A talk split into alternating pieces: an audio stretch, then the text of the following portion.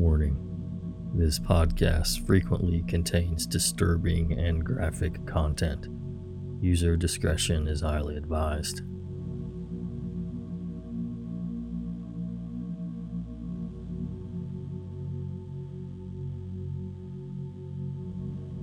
Hello again, Nightmare Society.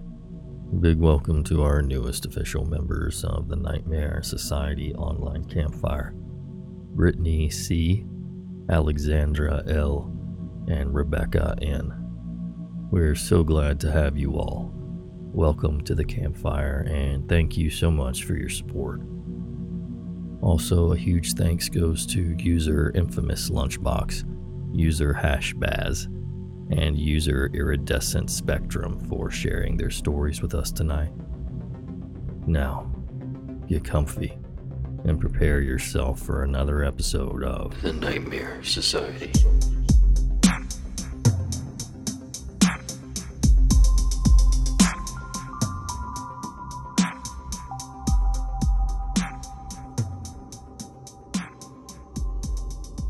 This happened about five years ago.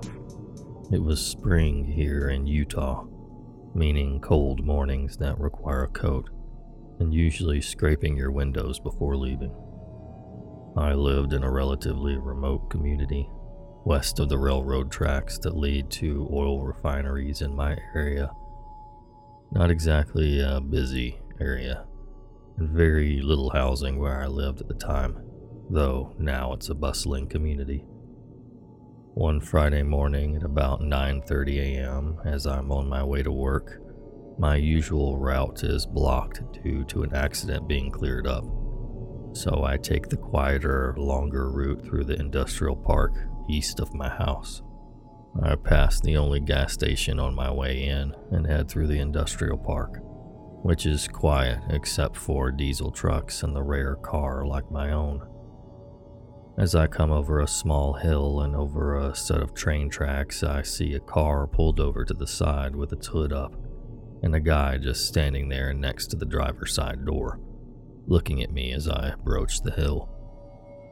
The car is a copper colored two door sports car from the 70s or early 80s.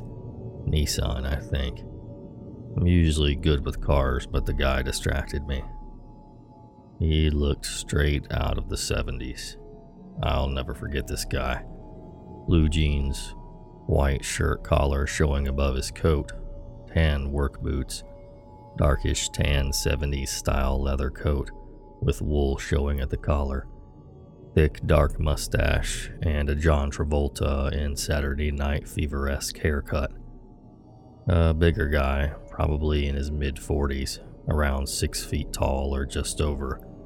A bit of a gut, but clearly a thick dude who was not in bad shape. Hands in his pockets, but his feet planted firmly and back straight like he was at a parade rest.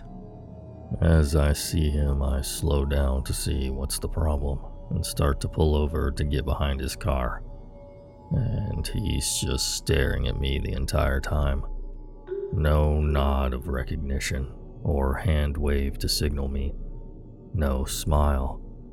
Just staring with his face perfectly flat, hands in pockets, not moving. I get this super creepy vibe, and as I'm about to pull over, I pulled away and sped off instead. That's very unlike me. I stop to help people all the time, but this guy just gave me a bad feeling I couldn't shake.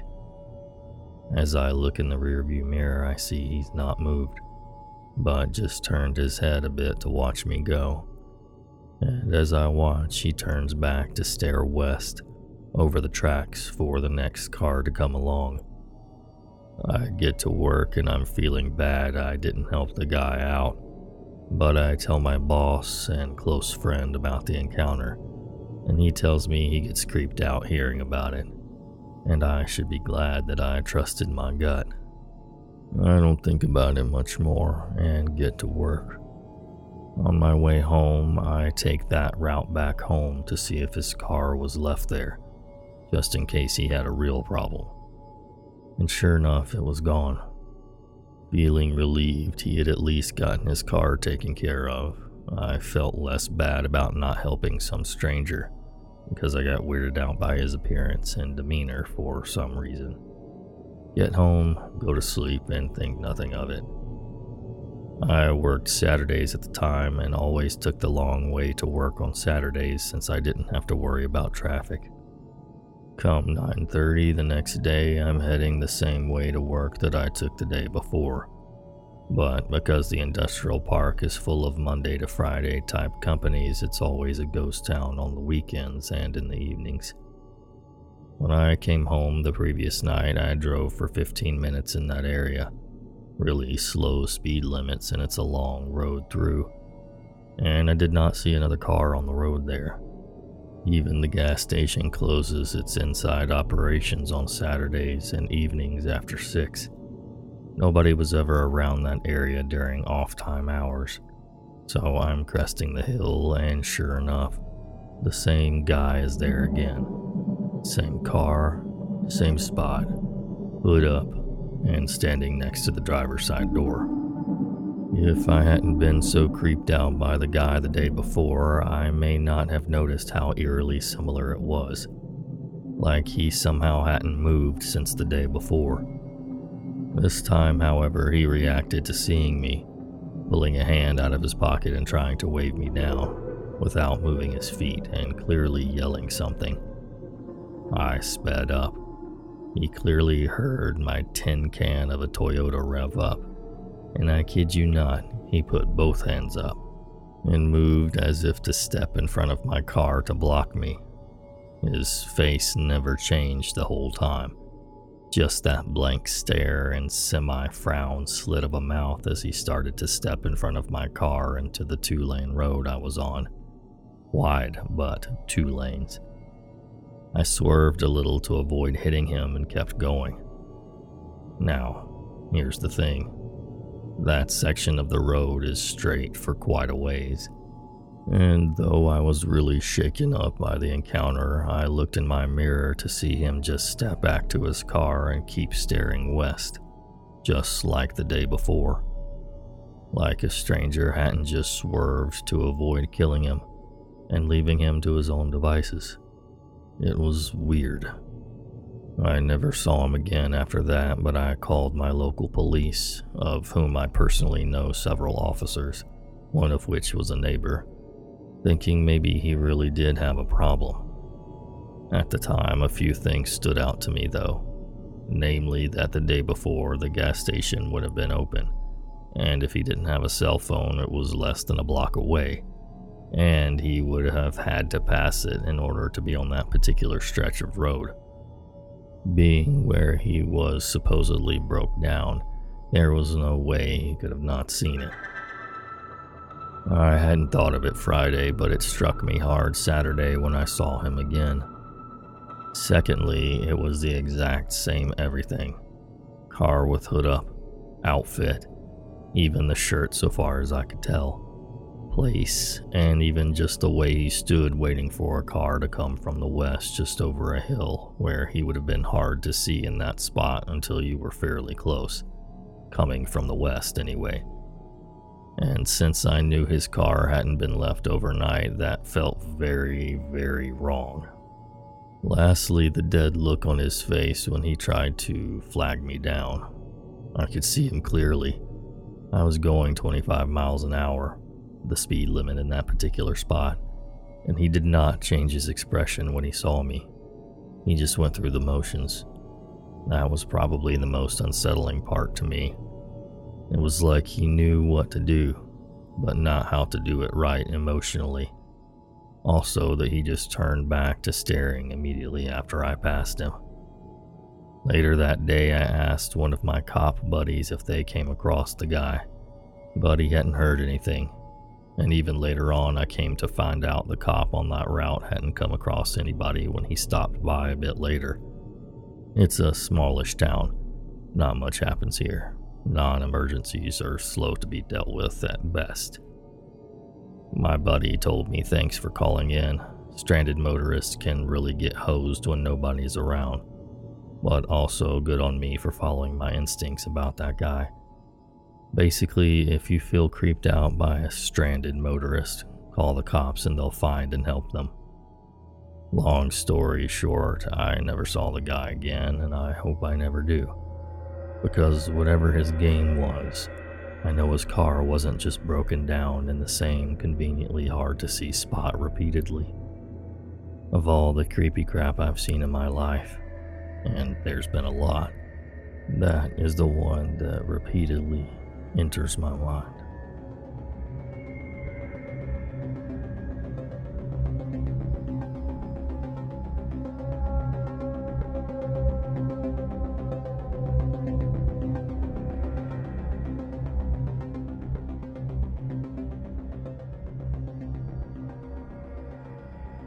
It's about 8 p.m., and I'm relaxing in my room, enjoying how still the house is because no one is home besides me.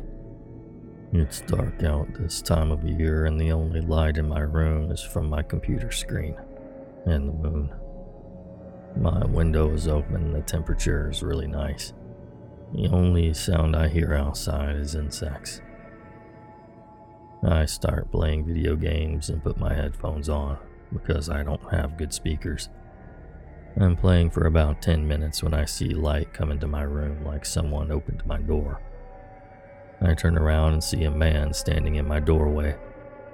He's acting like he came into the wrong room and shuts my door again quickly.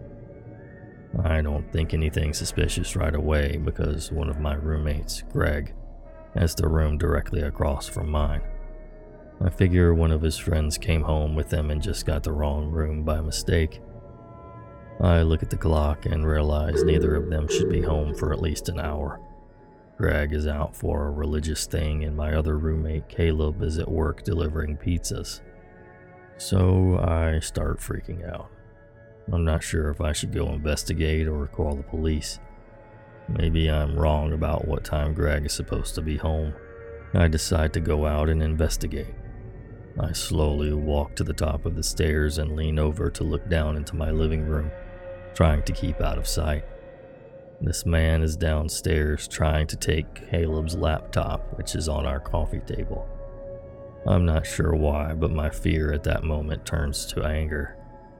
I'm furious enough that I want to run downstairs and fight this guy. Although my mind is yelling at me, he could be armed. You could die. At that moment, I hear him kind of loudly whisper, Don't try to come down here, or I'll kill you. This threat brings my fear back, but also elevates my anger. I'm paralyzed for what seems like forever, but it's really just a few seconds. I am a nerdy white dude with no training, so what I can only describe as instinct and adrenaline kick in. It's kind of dark, but with some light coming in from the kitchen, I can see well enough. He has nothing in his hands except Caleb's laptop. I then look at his waistband for anything like a weapon, and I don't see anything. In fact, his pants are almost falling off of him. I know I can get down the stairs in a few seconds, and since he was busy with the laptop, I just rush him. I run down the stairs full speed, yelling! And he bolts for the front door. When he tries to open it, he pulls on it in panic, but it's dead bolted. He pulls on it so hard it bends the latch. At this point, I'm maybe three feet from him. He manages to get the door unlocked before I get to him and runs out into the night. I'm still intent on chasing him, but as I get to my front steps, my rational mind kicks in and tells me not to do it. So I look through the house to make sure no one else is there. I first go into Caleb's basement room, and on my way back up, I see everything sitting in the kitchen sink is knocked over. You should know at this point that the lock on the window above the sink is broken, and that's how he got in. We had been telling our landlord for weeks that it needed to be fixed, and they had done nothing about it. This window above the sink is only about a foot tall and two feet wide, and about five feet off the ground, so he must have struggled to get in. I don't see anyone, so I finally call the cops. It only takes them about 10 minutes to get here, but by the time they do, I'm shaking uncontrollably. I don't know if it's just from coming down off the adrenaline or mild shock, but I cannot stop shaking. The cops seem legitimately concerned about me, asking if I'm injured or anything. They're worried about my safety first before anything else. After making sure I'm okay, they scan the house too. No one's there. All he got away with was Caleb's laptop, but didn't even get the charging cable because he tried to rip it from the wall when I rushed him. The cops are here for about an hour asking questions, and Greg gets home during all of this. They ask him some questions too before leaving. The landlord, when we tell him about all this, is really cool about it. He promptly fixed our window, reimbursed Caleb for his laptop, and mostly just felt bad they didn't fix the window in time to prevent this. It's been eight years since then, and nothing like that has happened to me again. Even though part of me wants it to because I miss the adrenaline rush. So, guy who broke into my house, I'd almost like to meet you again, but let's not.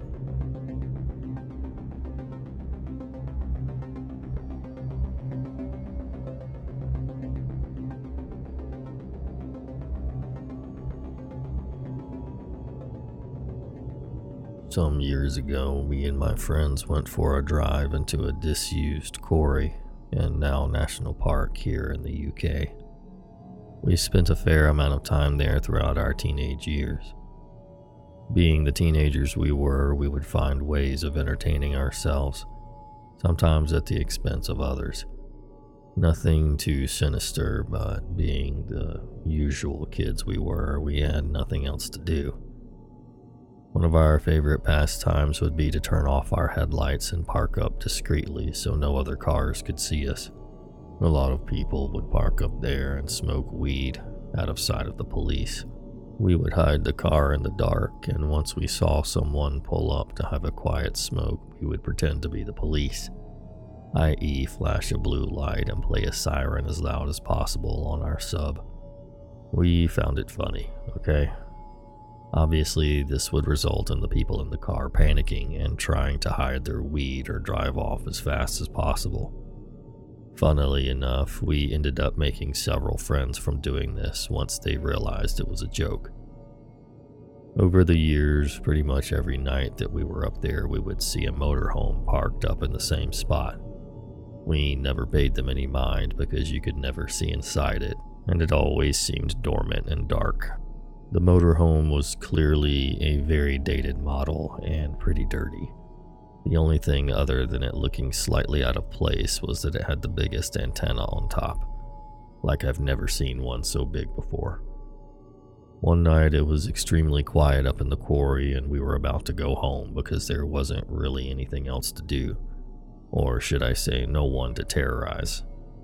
One of our friends then asked why we hadn't given any grief to the people in the motorhome. We explained the above. and never seemed like there was anyone home. After some time, we decided that we would bang on the doors and try to shake the vehicle and scream earthquake. Again, please bear in mind we were very bored and very stupid teenagers. All four of us got out of the car as quietly as we could and sneaked around the dirty motorhome. We counted to three, trying to hide our giggles, and began our plan. We shook and banged and shouted earthquake at the top of our lungs. After about 30 seconds, no response. We all looked at one another. There was clearly no one home, and it felt completely anticlimactic. We began to walk back to the car, which wasn't too much of a distance away, when the motorhome door opened at a pretty relaxed pace. We all heard the creak of the door and spun around to see what it was. We all stood frozen at what we were seeing people began to pile out of the motorhome. Not quickly and not slowly, but like nothing had happened. That was strange enough, but the part that made our blood turn cold was the fact that they were all wearing masks. Black masks. They were covered in matching black cloaks, and there must have been around 8 to 10 of them. It's safe to say we booked it. We ran like we've never run before. Straight back to the car and jumped in, starting up the engine and speeding off out of the quarry. Three of us looked back to see if they were following, and they were not. They were just standing there, looking in our direction. The door to the motorhome was still wide open, and we could see that it was lit by candlelight, and candlelight alone. No wonder we could ever see any light coming from the windows at night. Obviously, there could have been an explanation for this. Like maybe they were playing a trick on us because we used to play tricks on everyone else in the car park. But either way, it was completely terrifying. So, creepy cult people, let's not meet again.